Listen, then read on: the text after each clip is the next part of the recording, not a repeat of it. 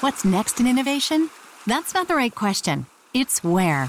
Puerto Rico is more than just a tropical paradise, it's an innovations paradise where startups and global players coexist in a vast and vibrant ecosystem where talent runs deep, highly skilled, and bilingual. Plus, Puerto Rico has the most competitive tax incentives in the U.S. If you believe your business can go anywhere, this is the place to bring it. Find out more at investpr.org/economist.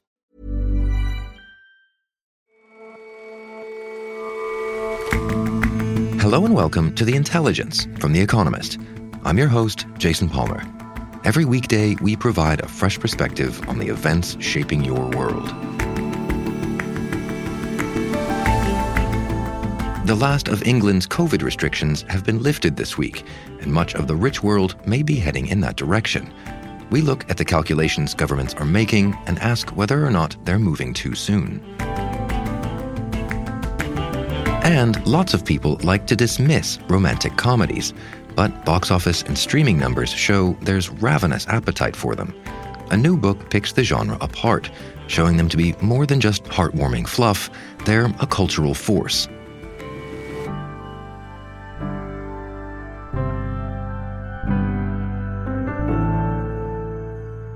First up, though,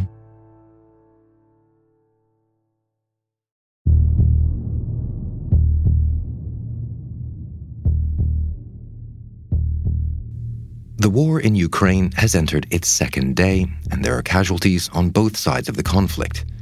In one exchange, a Russian warship approached the tiny Snake Island in the Black Sea and demanded repeatedly that the Ukrainian soldiers guarding it surrender.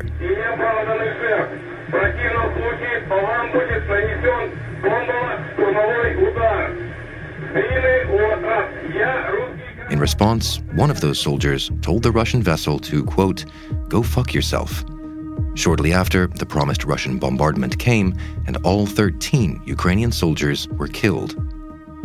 That defiance was matched yesterday by Oksana Markarova, the Ukrainian ambassador to America. The combat spirit of Ukrainian military is high.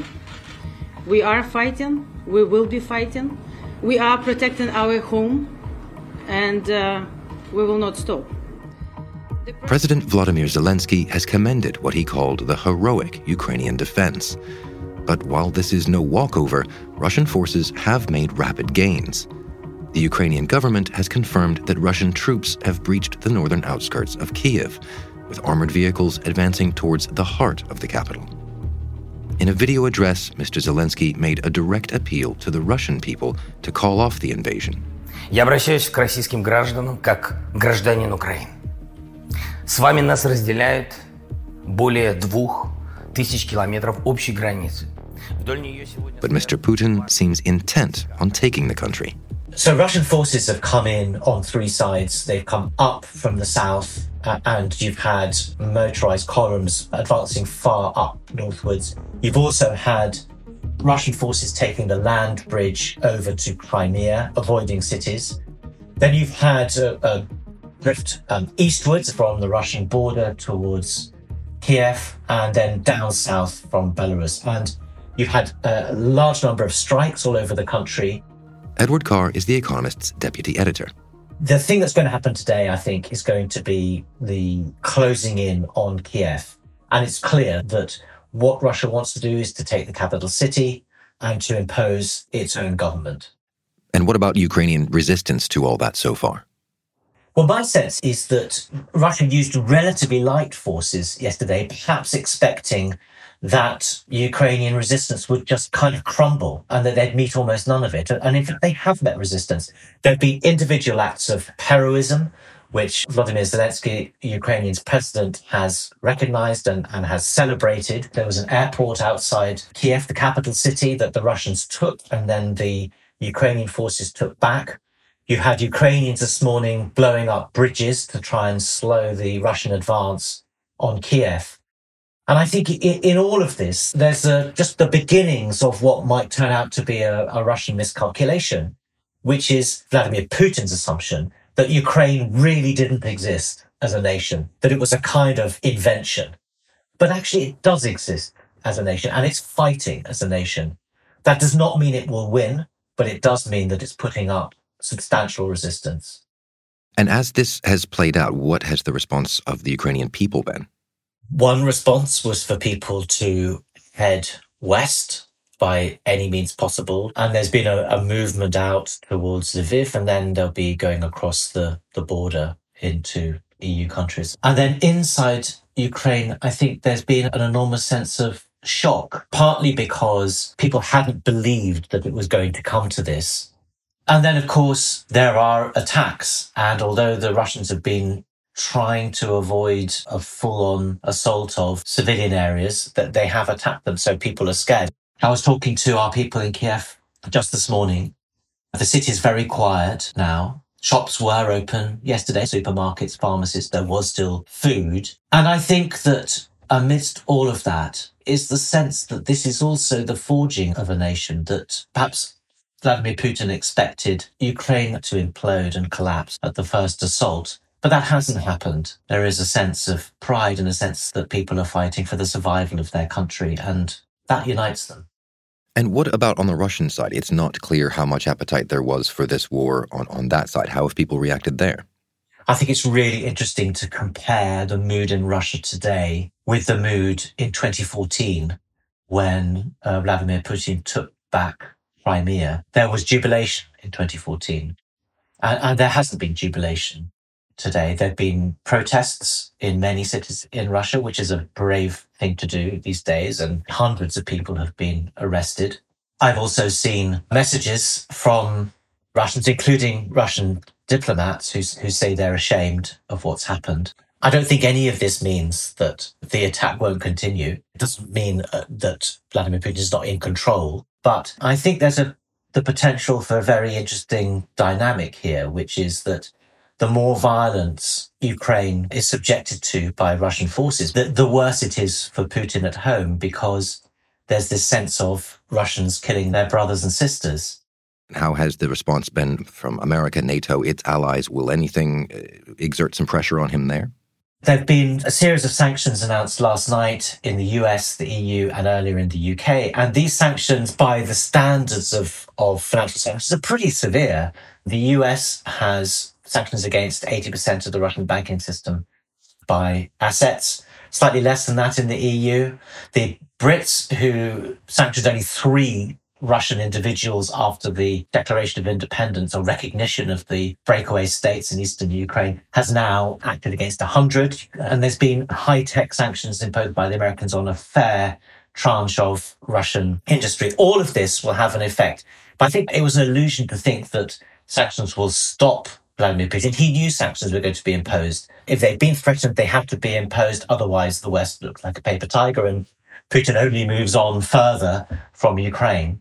And they will, over time, have a weakening effect on the Russian economy, and that will limit and constrain Vladimir Putin's ability to be aggressive in the future. But what about in the nearer term? Is there a chance of Western involvement on the ground? No, it's perfectly clear Western forces will not be deployed in Ukraine. And I think that's right.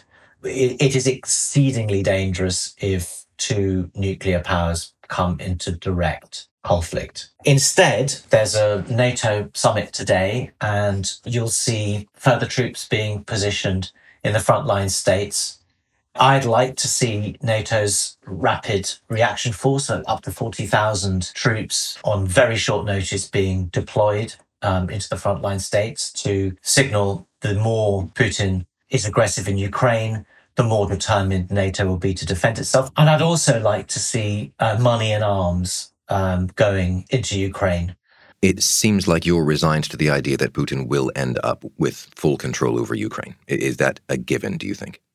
I think it's exceedingly likely. Militarily, Russia is stronger than Ukraine. If Putin is determined, he will take Kiev he will impose his own government.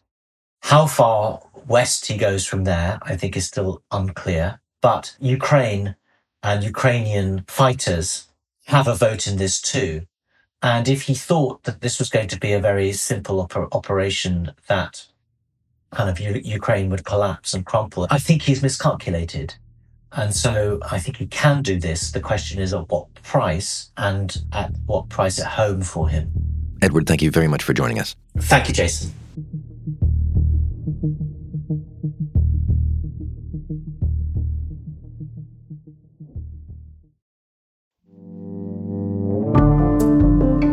This week, a special episode of The Economist Asks, our interview show, assesses the global fallout of the war in Ukraine. Our senior editors, including our editor in chief, Zanny Minton Beddoes, ask what the endgame is for the Russian president. I think, from the perspective of Vladimir Putin, when our great grandchildren do their history lessons, he doesn't want to be a couple of paragraphs, he wants to be a chapter. He wants there to be a chapter on Lenin, a chapter on Stalin, and a chapter on Putin. And if you want to have a chapter about yourself, then you have to try and invade a country. Look for The Economist Asks wherever the sovereignty of fine podcasts is respected.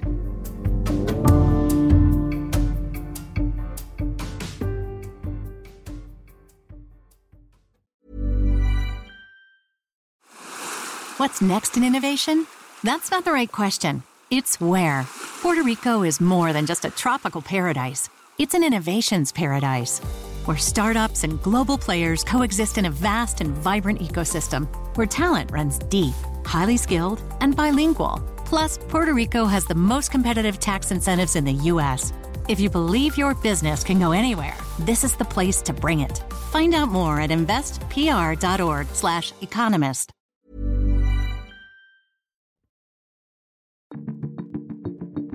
This week, the last of England's COVID related curbs on movement and activity were lifted. In England, we will remove all remaining domestic restrictions in law. It will no longer be law to self isolate if you test positive. And so Britain's Prime Minister Boris Johnson has decided that the time has come to live with COVID. Mr. Speaker, COVID will not suddenly disappear.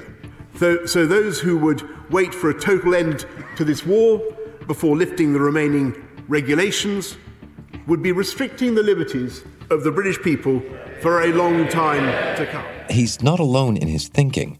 Australia has just opened its borders to international travel for the first time in almost two years. Very emotional. So I haven't seen my dad in four years, so it was great to hug him. I just haven't seen him in so long, and it was such a big thing to be able to get over here. So we're so excited. Even in New Zealand, which has had some of the strictest COVID rules, Prime Minister Jacinda Ardern has signalled that change is coming. We all want to go back to the way that life was, and we will. I suspect sooner than you think. But when With high levels of public immunity through vaccination or infection, governments are starting to make calculations very different from those of the pandemic's early days. In the binary of are we dealing with COVID by restricting things or are we letting it play out, the British government has decided that it is time to move into letting it play out completely. Hal Hodson is on The Economist's COVID team the science, in a way, doesn't have much to say about this. Uh, we can say what the data says, and that is that deaths are going down, the number of hospitalizations is going down, the number of cases during the peak of the Omicron wave was four or five times the number of cases that we've seen at any other time in the pandemic.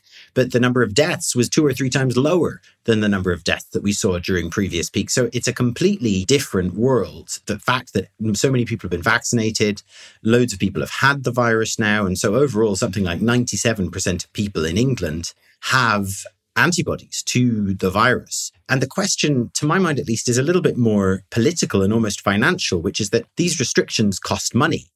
Testing people costs £2 billion a month do we want to spend that money carrying on testing people or do we want to spend that money on something else? And what's certain is that people are still dying from COVID. It's in much lower numbers. People are still getting sick from COVID. People still are going to have long COVID. And what this comes down to is the government saying the cost benefit trade off is worth it now, we believe. And I don't really think that science has much to say about whether that's right or wrong. It's kind of their point of view. I'm remembering one of the cover stories that The Economist did very early in the pandemic called The Grim Calculus. From what you're saying, basically, the decision has come that the, the calculus is not quite as grim anymore. Yeah. There's two ways to think about this as well, which is that the response to the grim calculus argument, it was kind of like, there are too many people are dying. It's just politically unacceptable to do a spreadsheet and say, well, you know, the, the value of the life of all the old people who are dying isn't worth the lost quality of life for all the young people who are having to be locked up or wear masks in schools or whatever it is. But now we're in an inverse situation where the people making the quality of life argument are the people who are saying, keep the restrictions. Because what they're saying is that the, the loss of quality of life for people who are still vulnerable to COVID is not worth the relaxation of the restrictions. And these arguments are being made at a, at a time when things seem to be at some kind of stable equilibrium. What if that changes again? We've been caught flat footed before by variants. Yes, that is true. And it is just a bald fact that there will be another variant. What's not clear is how bad the future variants will be. The way I think about this, at least from the reporting I've done, is that it's a bit like your body's own immune system. You've got antibodies which spin up when you get a new threat to try and keep the pathogen from infecting your cells.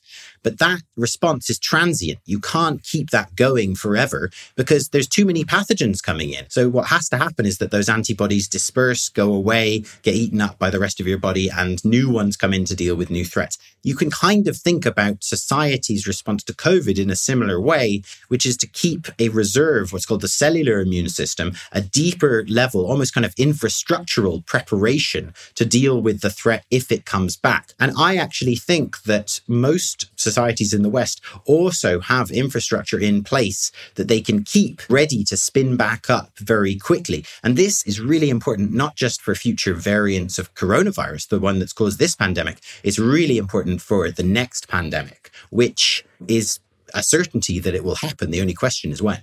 So, Britain has been again at the vanguard of the opening up as we had with so called Freedom Day last year, but you see this happening in other jurisdictions as well. Yeah. And even in places that have throughout the pandemic been fairly cautious, California, where the governor has announced that the state is going to start treating COVID as endemic. We have all come to understand what was not understood at the beginning of this crisis that there is no end date, that there is not a moment where we declare victory. And so California has lifted the mask wearing mandate for vaccinated people inside.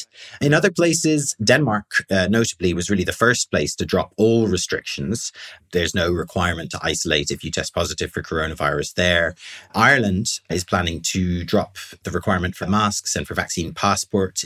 And Australia has reopened its international border for the first time in almost two years. Uh, double jabbed people who want to go to Australia uh, don't need to quarantine anymore. The unvaccinated people do still need to quarantine for 14 days, though. And there is something of a countercurrent here that we're seeing restrictions actually being tightened in places such as Hong Kong, which is going to be testing its entire population on a mandatory basis next month. Yeah, Hong Kong's a really interesting one because it is so bound to China. It faces this conundrum, which is that if it abandons its zero COVID policy, then it faces being cut off from China because China is, as we know, maintaining a fairly strong zero COVID strategy, but it's in the middle of a big Omicron spike. And its government has just said that it's going to have a bunch of construction crews from mainland China come and build isolation and treatment centers with 10,000 beds or something. And this is quite interesting because Hong Kong can't be quite as strict as China is about uh, zero COVID. And we're kind of seeing the, proof of that with this big Omicron spike that's going on in Hong Kong. So, taking a long view here, is this, to your mind, kind of where we were always headed, that we would get a certain level of immunity? We're, we're content with that, those numbers of hospitalizations and deaths. We will, we will take them on the chin and, and get back to something more like normal life? in one sense, yes. If, if you think about before Omicron, people were talking about endemicity then, the idea that the virus is just going to circulate now and it's going to find its natural level of circulation within the community. Um, but there's one thing you said that I don't think is quite right, which is that the current level of disease and death is what we're necessarily going to end up with. It, ending the restrictions means that that it is expected that those numbers continue to fall even with the ending of restrictions the virus has its own dynamics and lifting restrictions does not necessarily mean there's going to be a big spike in cases again and more hospitalizations and deaths. It doesn't mean that the levels are going to keep staying as they are. We can still expect over time with some bumps for this virus to fade down to a level where it is part of our lives, but no longer as stressful, dangerous and scary a part of our lives as it has been for the last two years. Hal, thanks very much for your time. Thank you very much, Jason, for having me.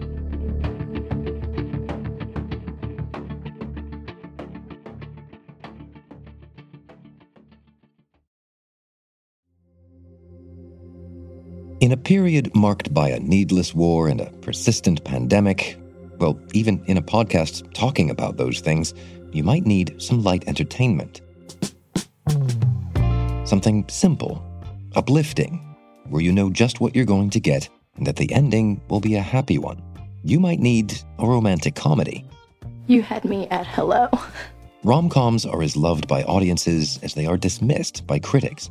But now a new take on the genre argues there's more going on than just the orchestrated plucking of heartstrings. Romantic comedy has had an interesting reception over the past century. Rachel Lloyd is The Economist's deputy culture editor. Scott Meslow, a culture critic, in his new book, From Hollywood with Love, looks at its fortunes in the past 30 years. He argues that the romantic comedy is unfairly maligned, and he makes a case for the genre's cultural importance. It does seem like a divisive one. people have a love or hate relationship with rom coms. Why do you suppose that is? Why is it so misunderstood?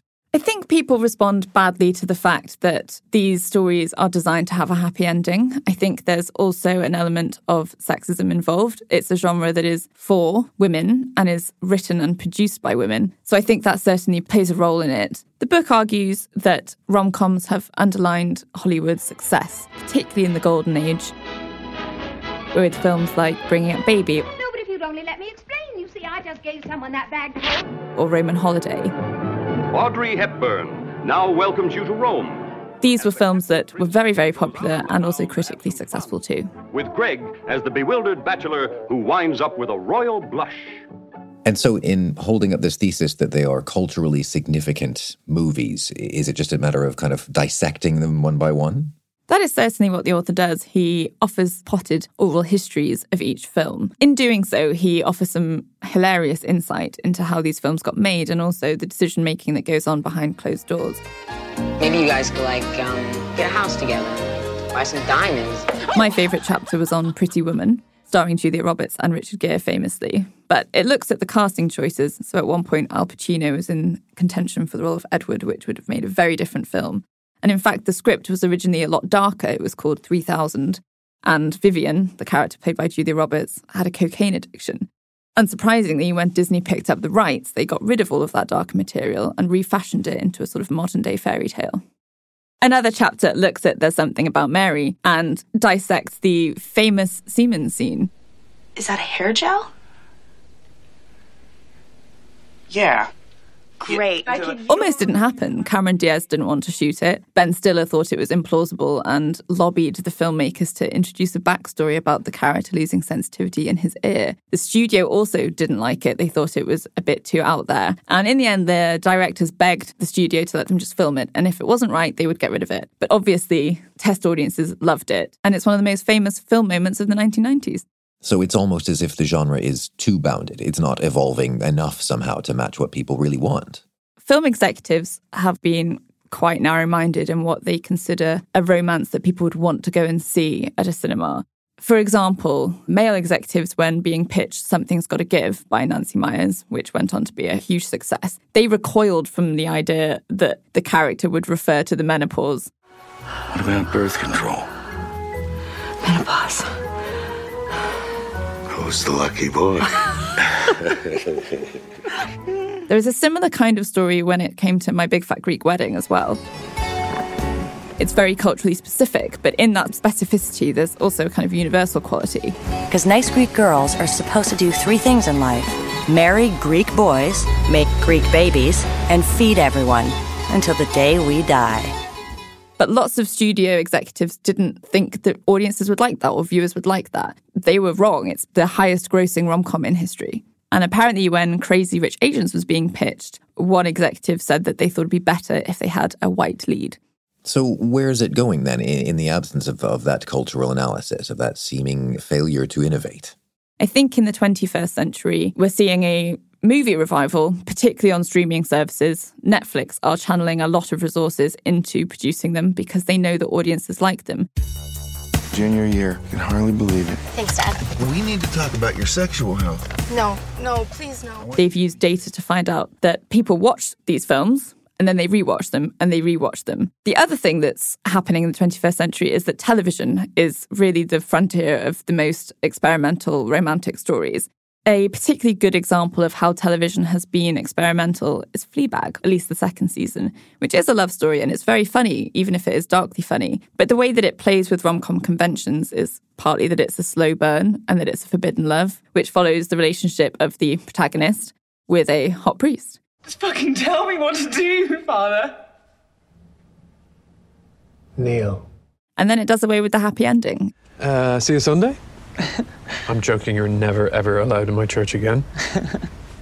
So in the 21st century, I think there's been a real revival and a real willingness to toy and tinker with what makes the rom com interesting and compelling to viewers. Thanks very much for your time, Rachel. Thank you.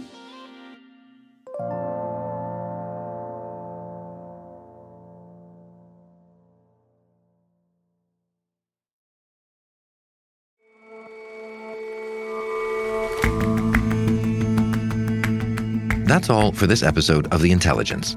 The show's editors are Marguerite Howell, Kim Gittleson, and Chris Impey, and our sound engineer is Will Rowe. Our senior producers are Stevie Hertz, Sam Westron, Jat Gill, and John Joe Devlin.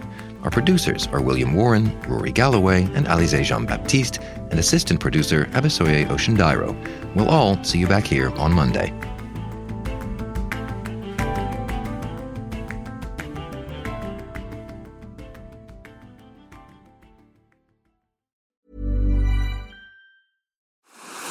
What's next in innovation? That's not the right question. It's where. Puerto Rico is more than just a tropical paradise, it's an innovations paradise. Where startups and global players coexist in a vast and vibrant ecosystem, where talent runs deep, highly skilled, and bilingual. Plus, Puerto Rico has the most competitive tax incentives in the U.S. If you believe your business can go anywhere, this is the place to bring it.